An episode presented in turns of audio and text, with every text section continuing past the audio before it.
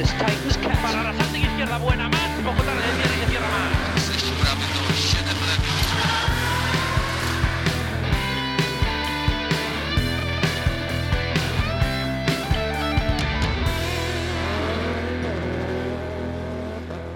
Rajd Dakar za nami, więc y, wypadałoby podsumować y, ten rajd, y, najtrudniejszy rajd na świecie. E, Naszym gościem jest e, Piotrek Brakowiecki, e, miłośnik rajdów terenowych, a także zawodnik. Witaj Piotrek. Witam serdecznie. Podsumujemy rajd Dakar. Bardziej nam zależy na Twoich takich prywatnych odczuciach. Jak wyglądał ten rajd według Ciebie? Czy to była udana impreza? Czy to, że ten rajd jest w Arabii Saudyjskiej, to jest dobry pomysł? Także czekamy na Twoje opinie. Pytania troszeczkę odbiegają od głównych moich zainteresowań, czyli od strony sportowej, Eee, ale sytuacja, jeśli chodzi o Dakar, wygląda tak. Przez wiele lat odbywał się w Afryce, później od 2009 roku do około chyba 4 czy 5 lat wstecz w Ameryce Południowej. W chwili obecnej jest e, rozgrywany w Arabii Saudyjskiej. Eee, Z punktu widzenia organizacyjnego jest to zdecydowanie łatwiejsze niż taka sytuacja, jak miała w Afryce, gdzie mm, przez, tych krajów, przez kilka krajów e, rajd był rozgrywany. Mm, Zakończono rozgrywanie rajdu Dakar w roku 2007. W 2008 była sytuacja, w którym on się nie odbył. E, Powodem, jak organizator wtedy stwierdził, było, mm, e, było narażenie bezpieczeństwa zawodników. Czy do końca tak było, to nie wiemy, ponieważ przez wiele e, lat Jean-Louis Lesser e, organizował Raid Africa Eco Race. E, W 2009 roku pierwszy raz rajd odbył się w Ameryce Południowej. Wiadomo, dużo ludzi, przesunięte troszeczkę godziny. Następnie powrócił do Arabii Saudyjskiej. Na pewno z organizacyjnego punktu widzenia jest to dużo łatwiejsze. Rajd odbywa się w jednym kraju. Godziny, jeśli chodzi o późniejsze przygotowanie materiałów i przekazanie ich e, do Europy, są zdecydowanie mm, bardziej przyjazne. E, Rajd w Ameryce Południowej, wiadomo, zawodnicy zjeżdżali o 20 i później. Trudniejsze montaże materiałów, trudniejszy przekaz e, jakichkolwiek informacji. Tu jest zdecydowanie łatwiejsze. Jak wcześniej tam wspomnieliśmy w rozmowie mm, naszej, na pewno też względy polityczne odgrywają e, tutaj rolę, ale organizacyjnie w jednym kraju jest dużo łatwiej rajd zorganizować niż w trzech, w pięciu czy w większej ilości. No właśnie, a ja mam takie pytanie do ciebie. Czy jako zawodnik wolałbyś wziąć udział w Dakarze rozgrywanym w Afryce po tych rdzennych trasach, czy jednak y, no, byłaby to Arabia Saudyjska? Słuchaj, ja jestem specyficznym zawodnikiem, bo ja nigdy nie chciałem w Dakarze startować. E, ale od razu odpowiadam na to pytanie. Zbyt dużo czasu, zbyt długi okres, żeby można było wejść na jakiś poziom sportowy, bo nie, niewątpliwie wymaga to bardzo dużej kasy, bardzo dużego poświęcenia czasowego. A gdzie bym wolał startować? Ja zwykle z organizatorami, z przygotowaniem tras nie dyskutowałem, tylko tam, gdzie były trasy ustawione, tam należało rywalizować. No bo wiadomo, w ogóle organizacja rajdu jakakolwiek jest bardzo dużym wyzwaniem i nie jest to łatwe. Szereg czynników, szereg zezwoleń e, trzeba zdobyć. Ym, Jest to na pewno bardzo trudna materia i po- odpowiem Ci szczerze, nie wiem. Tam, gdzie byłby rajd, tam bym startował. Nie ocenię tego, bo jak się kocha rajdy, to się startuje tam, gdzie one są. Wielu zawodników, którzy pamiętają te edycje afrykańskie, mm, od pewnego czasu bardzo mocno narzekają na to, że ten rajd jednak się troszkę zdewaluował, że to już nie jest ten sam Dakar, że mm, stracił ideę tego rajdu przygody. No i trudno się z tym nie zgodzić, patrząc y, szczególnie na. Mm, tą trasę, choćby nawet tegorocznego rajdu, gdzie jednak e, cały czas kręciliśmy się wokół miast i te odcinki pustynne były takie troszkę bardziej wymuszone. To samo było w Ameryce Południowej. Brakuje gdzieś tej idei maratonu. Ja odnoszę wrażenie, że tutaj wspomniane przez Ciebie kwestie e, organizacyjne no, mogą zejść na drugi plan, jeżeli popatrzymy na kwestie finansowe, jakimi kierują się organizatorzy Amory Sport Organization, więc e, to ciężko, ciężko oceniać. Okej, ale może przejdźmy do tej y, kwestii sportowej, bo jak wspomniałeś, to jest coś, co najbardziej Cię e, fascynuje w Dakarze. Jak oceniasz postawę e, Nasera Al-Attiyah? Nasser Al-Attiyah, jak zwykle uśmiechnięty, zadowolony, kochający ten sport. E, przyznam szczerze, obstawiałem jego zwycięstwo. Jest to zdecydowanie najszybszy zawodnik, jeśli chodzi o rajdy terenowe, rajdy cross country. Zwykle, e, zwykle wygrywa. Bardzo mało ma przypadków takich, gdzie e, ma jakieś wypadki czy jakieś przygody. Parę lat temu wiem, że panowie z Matiem Bamelem wykonali na którymś z rajdów, ale nie pamiętam, który to był rajd, rolkę przez dziób. I to w zasadzie była jedyna taka sytuacja, gdzie coś niebezpiecznego miało miejsce. E, Większość rajdów kończy. Nowy samochód, który przygotował Glyn Hall ze swoim zespołem w RPA, jak widać, doskonale się spisał, ale on się nie bez przyczyny doskonale spisał. Wiadomo, Giniel de Villiers tam kupę kilometrów zrobił e, na pustyniach e, w Namibii. Samochód był doskonale przygotowany.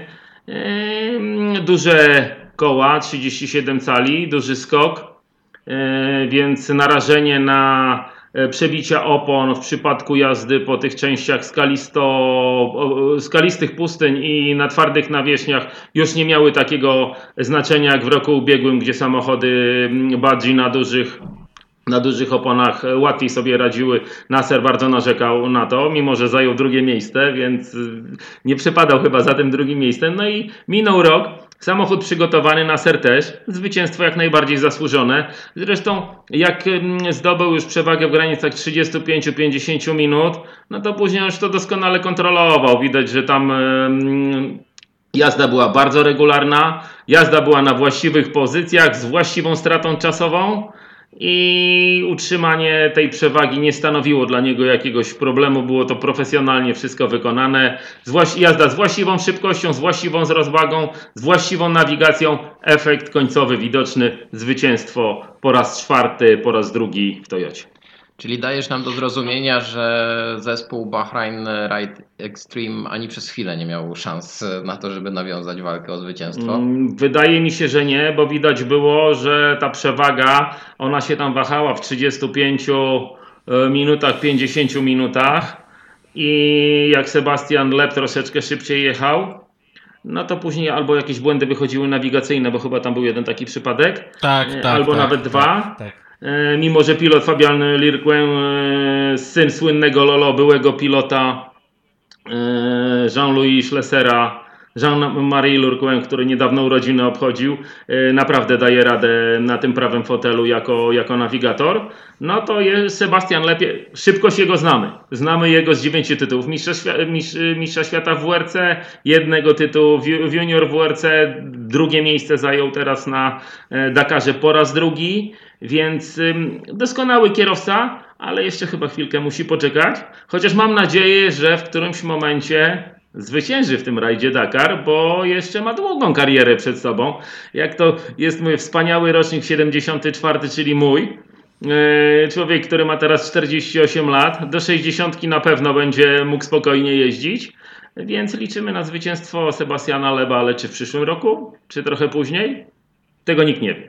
No właśnie, wspomniałeś o mm, formie y, samego Sebastiana, natomiast czy w Twojej ocenie jest możliwe, mm, jest możliwa w ogóle rywalizacja e, prywatnie zgłoszonym zespołem? No bo przecież Bahrain Ride Extreme jest prywatnym zespołem. E, czy taki zespół ma możliwość jakiejkolwiek walki z takim hegemonem, jakim jest Toyota? Wiesz co, ja to, jeśli chodzi o zespoły fabryczne, to prawdę mówiąc, jedynym zespołem fabrycznym to chyba było teraz tylko Audi, bo jeśli chodzi o Toyotę, Toyota wiadomo, robiona jest w RPA, przygotowuje to Glyn Hall, który w latach 80. wyjechał z Wysp Brytyjskich do RPA i od tamtego czasu przygotowuje różne, różne samochody wyścigowe, e, pierwsze samochody Super 2000 Toyota Ranix, to chyba też jest jego dzieło. E, Następnie Toyoty, które powstawały i jeździły e, na trasach rajdowych w RPA. Później dopiero weszły, można powiedzieć, najpierw 4-litrowe samochody jeździły, później V8 4,5, chyba 4,8 i teraz 5-litrowe samochody są. Więc to jest wszystko jego dzieło. Nie wiem, czy nazwać można to jako zespół fabryczny. Na pewno pod wodzą pana Glina jest to doskonale, doskonale mm, zorganizowane. Kierowcy, którzy jechali też naprawdę fajnie, fajnie powozili. Yy, więc yy, potraktujmy, że to są zespoły, może zespół może półfabryczny, ale ja powiem szczerze, Bahrain Ride Extreme startuje drugi raz.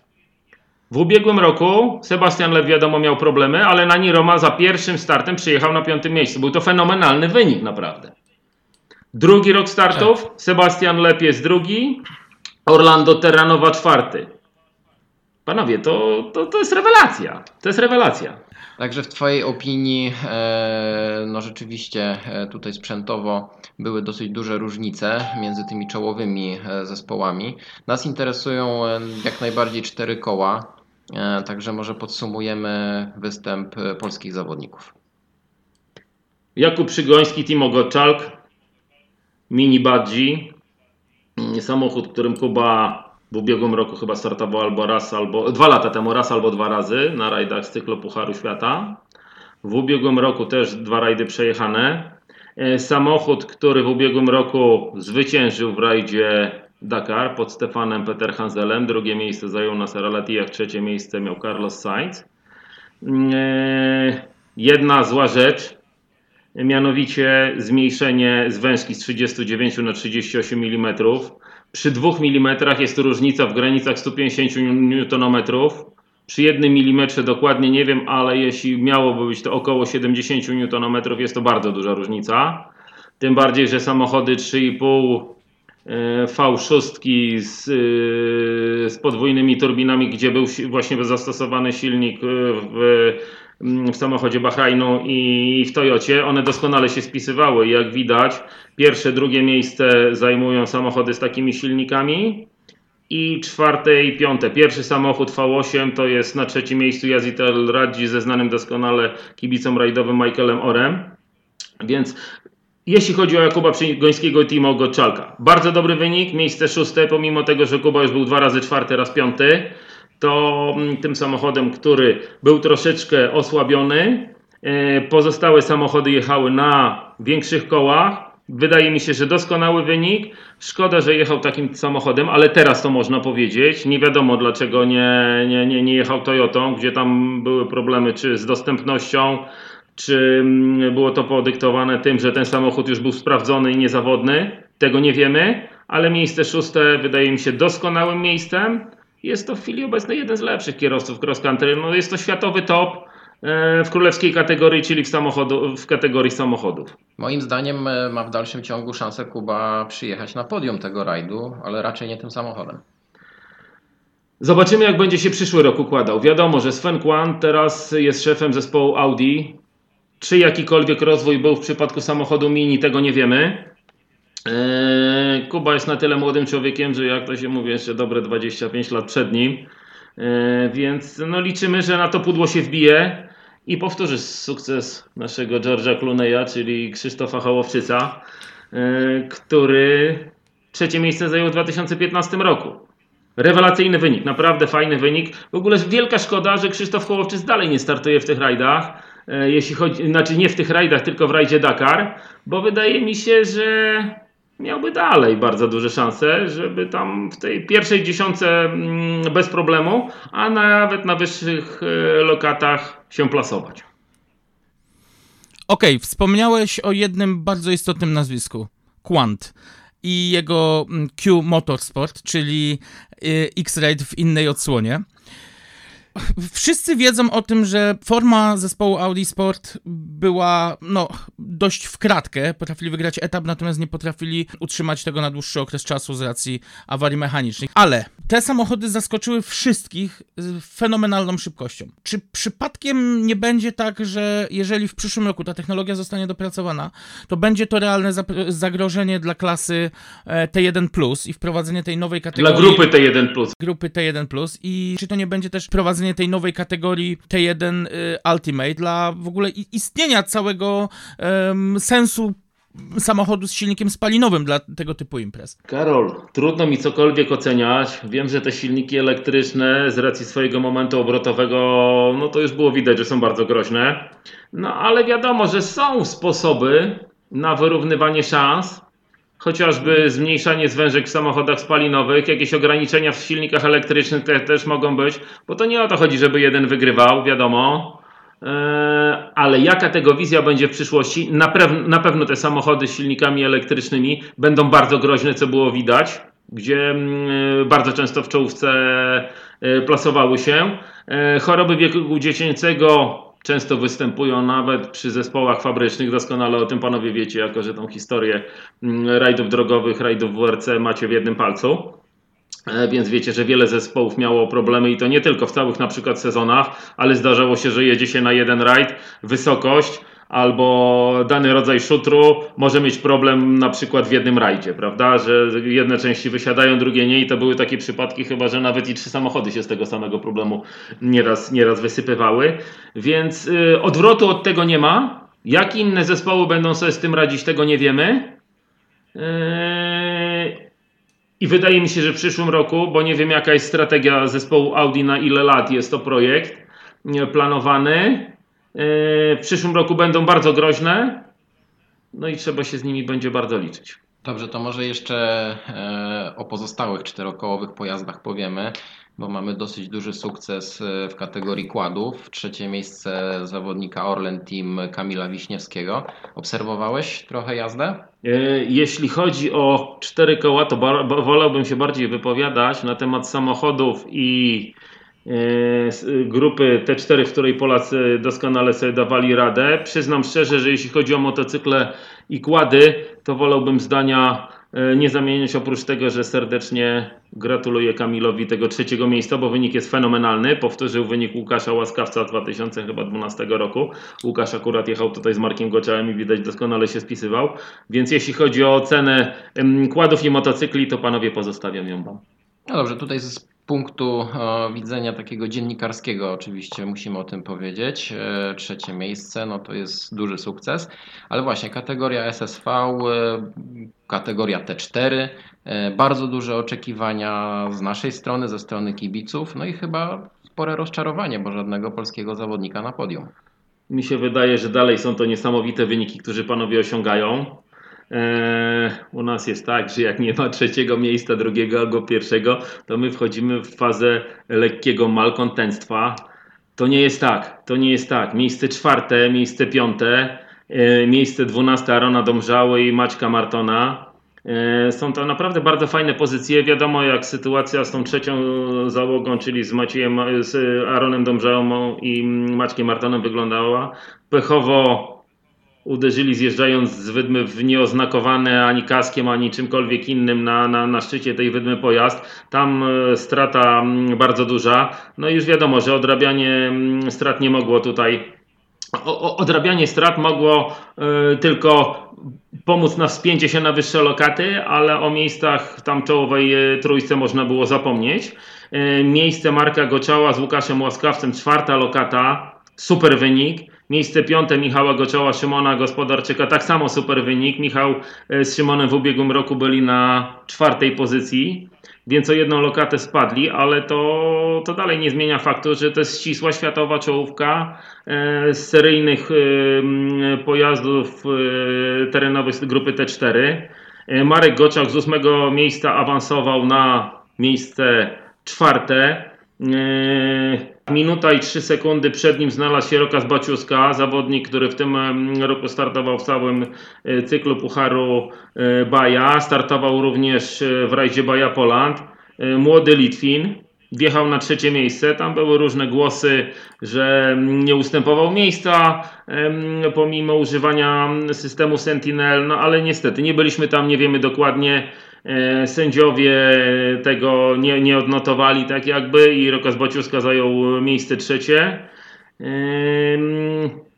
Super wyniki naszych załóg. Jest to jak najbardziej grupa, te cztery grupa rozwojowa. Nasi zawodnicy wiadomo po 3-4 latach startów, bo Goczals Brothers mniej więcej tyle czasu jeżdżą tymi pojazdami. Kręcą się w czołówce i często wygrywają inne rajdy. Więc na tych panów jak najbardziej można liczyć. Aaron Domżała mm, Wam jest doskonale znany z rajdów drogowych. Yy, W zasadzie wieloma pojazdami jeździł, bo i chyba Citroenem C2R2 e, w- z pojazdami czteronapędowymi Mitsubishi Subaru, Citroenem chyba C3R3 tym uturbionym też podróżował. No i ostatni chyba wynik sprzed dwóch lat, piąte miejsce jadąc Jarosławem Baranem na rajdzie Polski zajął, więc ten człowiek do czego nie wsiądzie, to on naprawdę potrafi szybko jechać. W w pojazdach grupy T1 też kręcił doskonałe wyniki na poszczególnych rajdach. e, nawet chyba z Szymonem Gospodarczykiem wygrali raz Baja, Baja Rosja, Basia, Baja Sie- Siewierny Lies. E, Więc e, wszyscy we właściwym wieku. Mm, 10 co najmniej lat przed Markiem Goczałem, jak będzie chciał jeździł przed nim. Michał z Aaronem są młodsi, więc przed nimi jest ćwiartka wieku. Więc oby tylko nie zaprzestali, oby ambicje dalej mieli, chęci i będziemy mieć naprawdę dużo pociechy z tych zawodników. Piotrze, ja mam jeszcze jedną prośbę do ciebie. Mówimy o klasie T4, a czy mógłbyś przybliżyć, o co chodzi z tymi samochodzikami? Bo dużo osób zadaje nam pytanie na temat technicznej strony tej klasy. Grupa T4, seryjne pojazdy lekkie. E, Od paru lat, jak widać, e, one doskonale się rozwijają. E, Grupa T4 charakteryzuje się tym, że jest kilka pojazdów referencyjnych i są to, samoch- są to pojazdy Kanamy Mavericki, Polarisy i Yamaha YXZ. Głównie tymi pojazdami zawodnicy podróżują. W większości są to Kanamy Mavericki. Tak jak widać, South Racing wystawił tych samochodów około 20. I są pewne obostrzenia regulaminowe, które mówią o czymś takim. 25 mm zwężka w pojazdach grupy T4, jeśli dotyczy silnikami, silników uturbionych. Jeśli chodzi o silniki wolnossące, nie ma tam ograniczenia, bo to dotyczy to głównie mm, samochodu, pojazdu Yamaha YXZ. Jeśli chodzi o pojazdy mm, prototypowe, czyli ta grupa T3, zwężka jest 27 mm, i ograniczenia prędkości, które są na odcinkach specjalnych. Grupa T4 do 125 km na godzinę, grupa T3 do 135 km na godzinę. Jak pojazdy wyglądają, wszyscy wiedzą. U nas popularnie są zwane nietoperzami, ale może nie, nie wypowiadajmy takich słów, bo to są naprawdę y, pojazdy, które bardzo szybko jeżdżą. Niejednokrotnie wygrywali nasi zawodnicy na naszych rajdach z Krzysztofem Hołowczycem na poszczególnych odcinkach. Nie mówię o całości rajdów, bo tak to nie pamiętam, jak to, jak to dokładnie wyglądało, ale jak były rajdy kręte, błotniste, bardzo często, bardzo wysoko mm, Tomek Białkowski, bracia Goczałowie, Marcin Graczyk naprawdę szybko jeździli i, i wygrywali odcinki specjalne z naszym najlepszym kierowcą rajdów cross country. A jeśli chodzi o jednostki napędowe, to przeważają e, konstrukcje motocyklowe? Motocyklowe konstrukcje, nie wiem czy w Yamasze nie są, ten, e, ta tysiączka, e, Tak, a tak. tutaj to są silniki Rotaxa. Rotax Turbo. Aha, Okej. I w przypadku naszej e, rywalizacji m, w rajdowych mistrzostwach Polski samochodów terenowych i mistrzostwach Europy Centralnej, e, tam nie ma ograniczenia zwężkowego, więc te pojazdy są mocniejsze, mają około 200 koni, nawet niektóre przekraczają, a w przypadku samochodów ze zwężką to ta moc kręci się w około 150, 140, 160 koni. Wiadomo, że są to pojazdy troszeczkę słabsze, ale tam poziom niezawodności wzrasta przez zmniejszenie mocy i momentu. Mm, ale naprawdę podróż... miałem przyjemność tym jeździć na treningach z kolegą Marcinem Graszykiem. I samochód, y, y, jest bardzo dużo frajdy z jazdy, przyspiesza niesamowicie, hamuje niesamowicie z racji masy. Jeszcze tutaj tylko dodam, że pojazdy T4 mm, w przypadku silników y, wolnossących minimalna masa 800 kg, minimalna masa w przypadku silników z turbo, czyli Rotaxów, Kanamów y, 900 kg. To możecie sobie wyobrazić Super. w porównaniu do aut, które jeżdżą w grupie T1 i ważą załóżmy e, plus minus 2 tony, no to jest różnica razy dwa. Nie w sposób nie zauważyć y, tendencji spadkowej wśród motocyklistów, jeśli chodzi o Polaków. Troszkę nam się skurczyła w tym roku y, stawka naszych rodaków na tym rajdzie. Natomiast pierwsza trójka tutaj nie było zaskoczenia. Sam Sunderland na Gazgazie, Pablo Quintanilla na Hondzie i Matthias Walkner to są zawodnicy, których można było się spodziewać na podium. E, 18 Maciej Giemza na Husqvarnie i Konrad Dąb- Dąbrowski na KTM-ie 27. Natomiast warto zauważyć, że Konrad Dąbrowski zameldował się e, na trzecim miejscu w klasyfikacji juniorskiej klasy mm, motocykli, więc y, no, można to traktować jako całkiem niezły sukces. Okej, to podsumowałeś e, występ polskich motocyklistów. To ja jeszcze może przejdę do kategorii ciężarówek, e, bo tam też mieliśmy Polaków. No tutaj akurat ciężarówki to walec Kamaza rozjechał wszystkich dokładnie. Cztery pierwsze miejsca, bo w końcu załoga Petronas y, Team Deroi Iveco przegrała e, czwarte miejsce e, pod koniec rajdu. E, A mówię o tej załodze, bo w niej e, podróżował Darek Rodewald, e, mechanik. E, I tutaj chyba to warto też e, powiedzieć o tym, ponieważ e, Darek Rodewald był pierwszym polskim zawodnikiem, który wygrał rajd Dakar w 2012 roku. Darek Rodewald, 11-12 start w Dakarze. W 2012 zwyciężył, w 2014 był drugi, w 2016 e, zwyciężył, więc historia niesamowita, dwa razy trzeci. No, legenda, legenda Dakaru. No ale niestety Kamazy, tak jak Piotrek powiedziałeś, rozjechały e, całą brygadę. Pierwszy poza Kamazem e, był jako pilot Darek Rodewald. Także można powiedzieć, że zespół e, Petronas Team Dero Iveco wygrał w kategorii, w której Kamazy e, mo- moglibyśmy Kamazów nie brać pod uwagę. O, także Tak. Jeszcze należy zwrócić uwagę, że w załodze mm, zespołu Fesh Fesh z Tomaszem Wratnym jako pilot jechał znany Wam doskonale z rajdów drogowych Bartek Boba. Niestety nie udało się dojechać, odpadli na jednym z etapów po, po przygodzie, dachowali. Bardzo spektakularnym wypadku. no, właśnie właśnie. to chyba jedyny polski zawodnik, który no, w tym roku nie ukończył rajdu Dakar. Także przykro nam bardzo z tego powodu, ale już od lat jesteśmy przyzwyczajeni, że e, polskie e, zespoły, polscy zawodnicy to liczna grupa na rajdzie Dakar, także mam nadzieję, że to się nie zmieni w kolejnych edycjach. Ja jeszcze nie będę sobą, jak e, nie dorzucę jakiejś ciekawostki i w tym przypadku będzie to grupa Classic, czyli samochody historyczne. Coś, na co ja zwracam bardzo dużą uwagę już od, od dłuższego czasu. Tam bardzo dużo fajnych samochodów startuje. W tym roku mieliśmy do czynienia mm, z takimi perełkami jak Peugeot 205 T16 e, czy Plejada weteranów, bo były to samochody, które już kiedyś uczestniczyły w Dakarze w postaci Range Roverów. Natomiast czymś, co absolutnie e, cieszy i raduje moje serce, był e, drugi już występ Andrzeja Klemciwa za kierownicą Skody 130. Po no, niezbyt udanym zeszłorocznym występie, gdzie odpadli na skutek awarii technicznej, w tym roku zameldowali się bardzo wysoko na 14 miejscu w przebudowanym samochodzie. Przypomnijmy, że w tej grupie startuje 130, startowało 130 załóg, więc 14 miejsce dla Andrzeja Klimciwa i Tomasa Boma mm, w Skodzie 130, tej starej 130 to naprawdę jest coś. No dobrze, czy jeszcze coś? Jeszcze jedną rzecz chciałem podać. Jeśli można, 50. miejsce w tym rajdzie zajął Jean-Pierre Str- Strugo. E, Znany doskonale francuski zawodnik, którego pilotował François Borsotto, były pilot Jean-Louisa Schlesera i Thierry- Thierry'ego Magnaldiego. Jean-Pierre Strugo, rocznik 46, 76 lat. On kiedyś, panowie, jak e, wrócimy do lat 2000, zajął drugie miejsce w grupie samochodów produkcyjnych, kiedy jeszcze w ówczesnej T1 jechał Luc Alphand i Alphand był wtedy drugi, a Jean-Pierre Strugo zajął miejsce, e, miejsce pierwsze wówczas.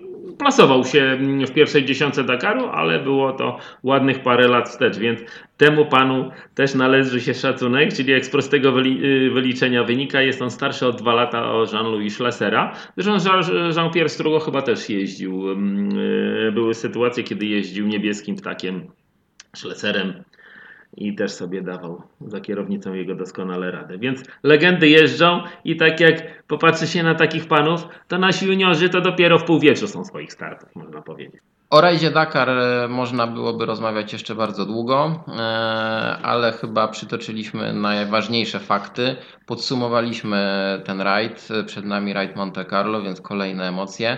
Piotrkowi serdecznie dziękujemy za jego fachową opinię, bo to bardzo ważne zdanie. E, Także myślę, że już teraz definitywnie zamykamy temat rajdu Dakar. Ja bardzo dziękuję za zaproszenie. Super się z Wami rozmawiało. Mam nadzieję, że nie jest to Dziękujemy. nasze ostatnie spotkanie.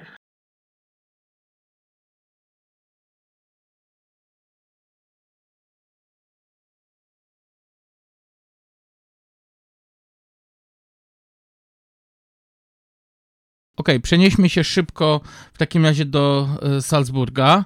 Mm, oglądałeś prezentację mm, nowych barw na przyszły sezon rajdowych samochodowych Mistrzostw Świata dla klasy Rail 1? E, Tak, w sobotę nastąpiła oficjalna prezentacja. Wiemy, jak te rajdówki będą wyglądać. E, no i tak naprawdę ta prezentacja temu służyła, żeby wreszcie zaprezentować barwy wojenne. E, w hangarze e, Red Bulla pojawili się wszyscy, którzy odegrają główne role w tegorocznych Mistrzostwach Świata z prezydentem FIA Mohamedem Ben Sulayemem na czele. No właśnie, jak te samochody. To tak. bardzo dobry znak. Ja muszę przyznać, że kilkukrotnie uczestniczyłem w przedstawieniu barw podczas Autosport International Show, e, natomiast tam nigdy nie było oficjali z ramienia FIA. Tym razem zaszczycił nas sam prezydent FIA.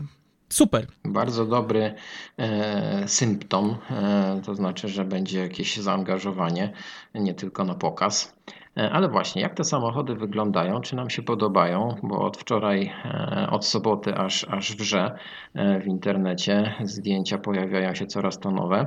Mm, jak to wszystko według Ciebie wygląda? Co najbardziej rzuca się w oko i, i, i, jakie auto e, zrobiło największe wrażenie na Tobie? Wszystkie samochody na mnie robią olbrzymie wrażenie. Jestem zaskoczony o malowaniu na końcu. Przede wszystkim jestem zaskoczony tymi olbrzymimi uszami. Nie spodziewałem się, że w finalnej wersji e, wloty powietrza do chłodzenia układu hybrydowego będą aż takich rozmiarów. Jestem naprawdę zaskoczony. Te samochody bardzo mocno odbiegły już od y, tych tych wersji bazowych, o ile jeszcze zeszłoroczny Yaris, no gdzieś tam można było się do, doszukać samochodu drogowego, no to dzisiaj auto tegoroczne już zupełnie zatraciło tą, tą byłę. To oczywiście wynika z jego konstrukcji i tego, że no, nie jesteśmy zobowiązani już mm, korzystać z konstrukcji nadwozia samochodu drogowego. Poszliśmy w, w przestrzenną ramę rurową. To znowu podyktowane jest konstrukcją układu hybrydowego. Jego nie da się wyjąć e, z samochodu z racji jego masy. Nie da się go wyjąć e, przez boczne drzwi. On musi po prostu iść pionowo do góry, zaczepiony za, za pośrednictwem, no nie chcę tu użyć słowa dźwigu, ale jakiegoś podnośnika. I on idzie pionowo do góry, więc tylna część nadwozia musi być demontowalna do, do wymiany i obsługi tego układu hybrydowego. On waży ponad 100 kg, więc jest to znacząca wartość. Czy mi się te samochody podobają? W mojej ocenie są bardzo ładne. No Na dobrze. pewno ładniejsze niż y, w zeszłym roku. No, Ford y, stwarza wrażenie takie e, no, najprzyjemniejsze oku. E, chociaż dla mnie. To przez kolory chyba. Tak, ale dla mnie to trochę jest przerost e, e, formy nad treścią. Ten samochód wygląda trochę jak taka kokota z przemalowanym makijażem, ale okej, okay, o gustach się nie dyskutuje. Ja już widzę te tabuny rozradowanych modelarzy, którzy będą spędzać tygodnie nad odwzorowaniem tego malowania Pumy Rally 1. Tak, szczególnie w skali 1.43 może być ciekawie, ale to rzeczywiście już jest zmartwienie modelarzy. Tak, Toyota no, zabrakło finezji. Zabrakło finezji chyba i kobiecej ręki w tym E, wystroju tego samochodu wizualnym. No, ja przypomnę, że. Ale mówisz o, o barwach? Tak, ponieważ ten samochód, e, no, od lat tak naprawdę ten schemat malowania się nie zmieniał, e, ale ta lekko zmieniona bryła hybrydowej rajdówki, no, aż prosi się o coś nowego. I nie widzę tutaj niczego takiego, co by zachwyciło. E, chyba te lata, kiedy Toyota nosiła na sobie barwy Castrola, już nie wrócą. Ja przypomnę, że wtedy e, rękę do tego projektu przyłożyła sama żona Owe Andersona i dlatego stwierdziłem, że może tutaj brakuje trochę kobiecej ręki w tym projekcie. Wiesz co, ale z drugiej strony spójrz na to mm, z drugiej strony medalu e, ten samochód barwami troszeczkę nawiązuje do czasów świetności modelu ST165. No ale wtedy też te barwy nie były nadzwyczajne, tak? No prostota w zasadzie e, do samego końca. No i Hyundai, szczerze powiedziawszy, mi najbardziej odpowiada w tej chwili e, wygląd zewnętrzny Hyundai'a e, zarówno kształt samego nadwozia, jak i to malowanie. Także chyba tutaj to taki złoty środek będzie. Malowanie się nie zmieniło zbyt wiele względem zeszłego roku, natomiast no, widać, że ten samochód jest zupełnie inny. On jest też najbardziej ugrzeczniony, jeśli chodzi o samochody klasy Rally 1. To jest oczywiście moja subiektywna opinia. Tutaj nie ma tych wystających uszu z tyłu. I muszę przyznać, że gdybym miał wybierać, y, już pomijam kwestię barw, gdybyśmy pomalowali wszystkie auta na biały kolor, no to chyba jednak moim faworytem pod kątem agresywności i takiej spójności całego designu, jeśli jeśli można o tym mówić w przypadku samochodu rajdowego, jest ta Toyota. GR Yaris Rally 1 jest naprawdę w mojej ocenie najładniej wyglądającym, najagresywniej i to chyba przez to moją fascynację latami grupy B. Możliwe. Ja tylko jeszcze przypomnę, że na Toyocie zabrakło motywu nawiązującego do elektromobilności, ponieważ e, zarówno Ford, jak i Hyundai e, takie motywy na nadwoziu posiadają.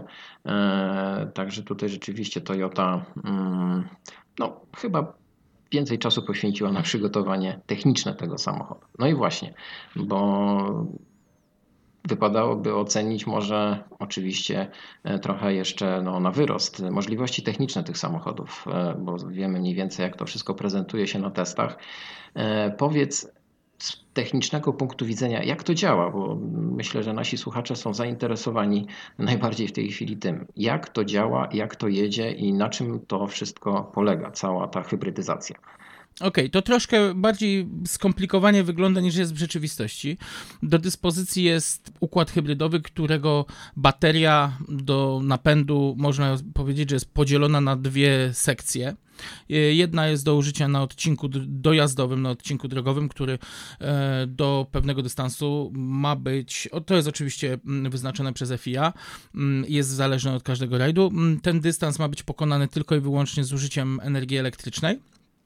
Natomiast y, druga część baterii jest oddelegowana do współpracy z układem napędowym podczas odcinka specjalnego. Kierowca startujący do odcinka specjalnego ma naładowaną w 100% tą właśnie część baterii i podczas startu, podczas przyspieszenia ma do dyspozycji pełną wartość mocy, czyli powiedzmy te około 500 e, koni mm, mechanicznych, czyli 400 koni z silnika spalinowego plus ponad, tam jest ponad 500, bo to jest, mówimy o 100 kW z silnika elektrycznego, więc. I teraz e, po starcie z wykorzystaniem obydwu źródeł napędu, dochodzimy do punktu, w którym rozpoczyna się hamowanie i hamowanie działa na zasadzie odzyskania energii, która została spożytkowana na start i ta część odzyskanej energii ląduje w baterii i po tym hamowaniu kierowca ma możliwość użycia właśnie tej części energii, która została odzyskana na zasadzie rekuperacji e, z samego procesu hamowania. I tak do następnego zakrętu. Im dłużej hamujesz, im, im więcej energii wytracasz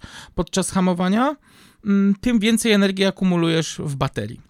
Oczywiście e, FIA będzie też miała wpływ na to, jaką część energii mamy przed startem do odcinka specjalnego, jaka część pojemności tej baterii będzie oddelegowana właśnie do współpracy z układem hybrydowym. E, natomiast no tutaj jeszcze nie ma szczegółów, jakie rajdy na, na poszczególnych odcinkach, jak to będzie wyglądać i e, jaki rozdział tego, tej energii elektrycznej będzie rozdysponowany. No ale właśnie to, co powiedziałeś teraz, to jest dosyć dosyć skomplikowane e, i wpłynie na technikę jazdy takimi samochodami. No, kierowcy, Zdecydowanie kierowcy tak. będą musieli chyba trochę zmienić technikę jazdy, ale dodatkowo no, będzie ich e, czekać e, dodatkowych kilka czynności w trakcie jazdy na odcinku specjalnym. Przede wszystkim gdzieś z tyłu głowy będzie trzeba mieć to, że im mocniej hamujesz, tym więcej energii masz do dyspozycji przy następnym przyspieszaniu, więc to będzie też trochę taka zabawa tym balansem, ile energii można odzyskać, ile energii można stracić. To na pewno wprowadzi element um, takiej dodatkowej zabawy z tą moderacją siły hamowania i, i, i później przyspieszania. Czy to mi się jakoś wybitnie podoba? Nie do końca. No zobaczymy, jak to będzie działać w rzeczywistości. Część kierowców jest tym y, zachwycona, część kierowców raczej dość sceptycznie do tego podchodzi. Mm, no ale zobaczymy. Ja zastanawiam się bardziej, jak będzie to wpływać na technikę jazdy z użyciem y, lewej nogi, no bo yy, wiadomo, że z jednej strony hamowanie, z drugiej strony no, zachowanie balansu tego samochodu jednak, jednak przy użyciu tej lewej nogi będzie wpływać na, na przekazanie sygnału do układu hybrydowego, że część energii została e, bądź spożytkowana, bądź odzyskana. Więc to, to zastanawiam się, jak, jak to będzie działać, no i na ile to wpłynie na e, zmianę techniki jazdy w samym zakręcie. Właśnie, kto zda najlepiej egzamin e, z elektromobilności, przekonamy się już za tydzień. E, może pokrótce przedstawię harmonogram nadchodzącego 90. rajdu Monte Carlo. E, zaczynamy w czwartek, 20 stycznia, e, shakedownem. Potem czekają nas dwa wieczorno-nocne odcinki specjalne. No i potem w piątek, w sobotę i niedzielę będzie do rozegrania jeszcze 15 odcinków specjalnych o łącznej długości poniżej 300 km. Dokładnie 296 km będą mierzyć sobie odcinki specjalne. No, rajdy coraz e, krótsze. E, To taka tendencja myślę, że będzie się utrzymywać. E, Wszystko oscyluje w granicach tych 300 km OS-owych. Dla ciekawostki dodam, że te rajdy WRC współczesne powoli są, stają się krótsze od rajdów sprzed 20 lat do Mistrzostw Europy, czyli tych słynnych dwudziestek. Także może taki przykład, że rajd Don Tip w 2002 roku, kiedy Janusz Kulik walczył o tytuł mistrza Europy, miał ponad 300 km, no i był dłuższy od Monte, które zacznie się w najbliższy czwartek. E, Ale to chyba tyle. E, My oczywiście za tydzień spotkamy się w kolejnych aktualnościach, których e, e, podsumujemy Monte Carlo. Już się nie możemy doczekać. Tak, to jest wielka niewiadoma. Ja tutaj mam propozycję do naszych słuchaczy, żeby troszkę w ramach aktywności i, i przewidywania przyszłości napisali nam na naszym fanpage'u na Facebooku, kogo oni typują, bo to będzie bardzo no, wyrównana e, rywalizacja. Trzeba przyznać, że startujemy z trzema nowymi samochodami po przetasowaniach, dwóch nowych pilotów. Bardzo ciekawie. Okej, no to w takim razie kto według Ciebie wygra? No, ja będę mało popularny pewnie, ale podejrzewam, że będzie to domena Francuzów, więc albo będzie to Ogier, albo będzie to Lep. Ja stawiam na Sebastiana Ogier i stawiam na Toyotę e, i chyba się nie pomylę, tak coś czuję. E, Sebastian Loeb oczywiście może sprawić bardzo dużą niespodziankę. Już testuje Pumę przed rajdem. Monte Carlo, tak, już e, po dwóch dobach od powrotu z Dakaru rozpoczął testy. Mm, No on musi się jeździć też w ten styl z nową pilotką, podobnie Sebastian Ogier też będzie jechał z nowym pilotem, ale jednak mam wrażenie, że Ogier jest bardziej rozjeżdżony, e, bardziej aktywnie brał udział w testach e, i chyba tutaj będzie miał pewną przewagę, ale to jest Monte, wszystko się może na tym rajdzie zdarzyć, No więc właśnie. więc niewykluczone. Ja powiedziałem jeszcze. Ja powiedziałem jeszcze o, o Sebastianie Lebie tylko i wyłącznie dlatego, że to jest kierowca, który zauważ, będzie jechał praktycznie bez żadnej presji. Mm, On ten start będzie traktował zupełnie, to już zresztą zapowiedział, że owszem, będzie dawał z siebie 100%, natomiast y, mm, no, w skali całego sezonu jest to start y, nieobarczony jakąś, jakimiś wielkimi oczekiwaniami. No, Zobaczymy. Każdy z zespołów fabrycznych e, ma takiego przysłowiowego asa w rękawie w postaci starszych, doświadczonych zawodników. Nie wiem, czy zauważyłeś. E, Toyota Tak, ma tak. Sebastiana Ogier, e, Ford e, dysponuje doświadczeniem e, Leba, z kolei Hyundai e, ma na niego Sordo. To są kierowcy, którzy przecież doskonale pamiętają jeszcze e, rajdy WRC, kiedy ścigali się dwulitrowymi samochodami WRC. No i przecież od tamtych lat, od tamtego czasu się dużo zmieniło. Także myślę, że ich doświadczenie bardzo dużo wniesie, e, nie tylko na rajdzie Monte Carlo, ale także do całego sezonu. E, No cóż, no my się słyszymy, tak jak powiedziałem, e, za tydzień. Podsumujemy rajd Monte Carlo, a tymczasem do usłyszenia. Do usłyszenia. Three right minus, tightens cap. Para la izquierda, buena más.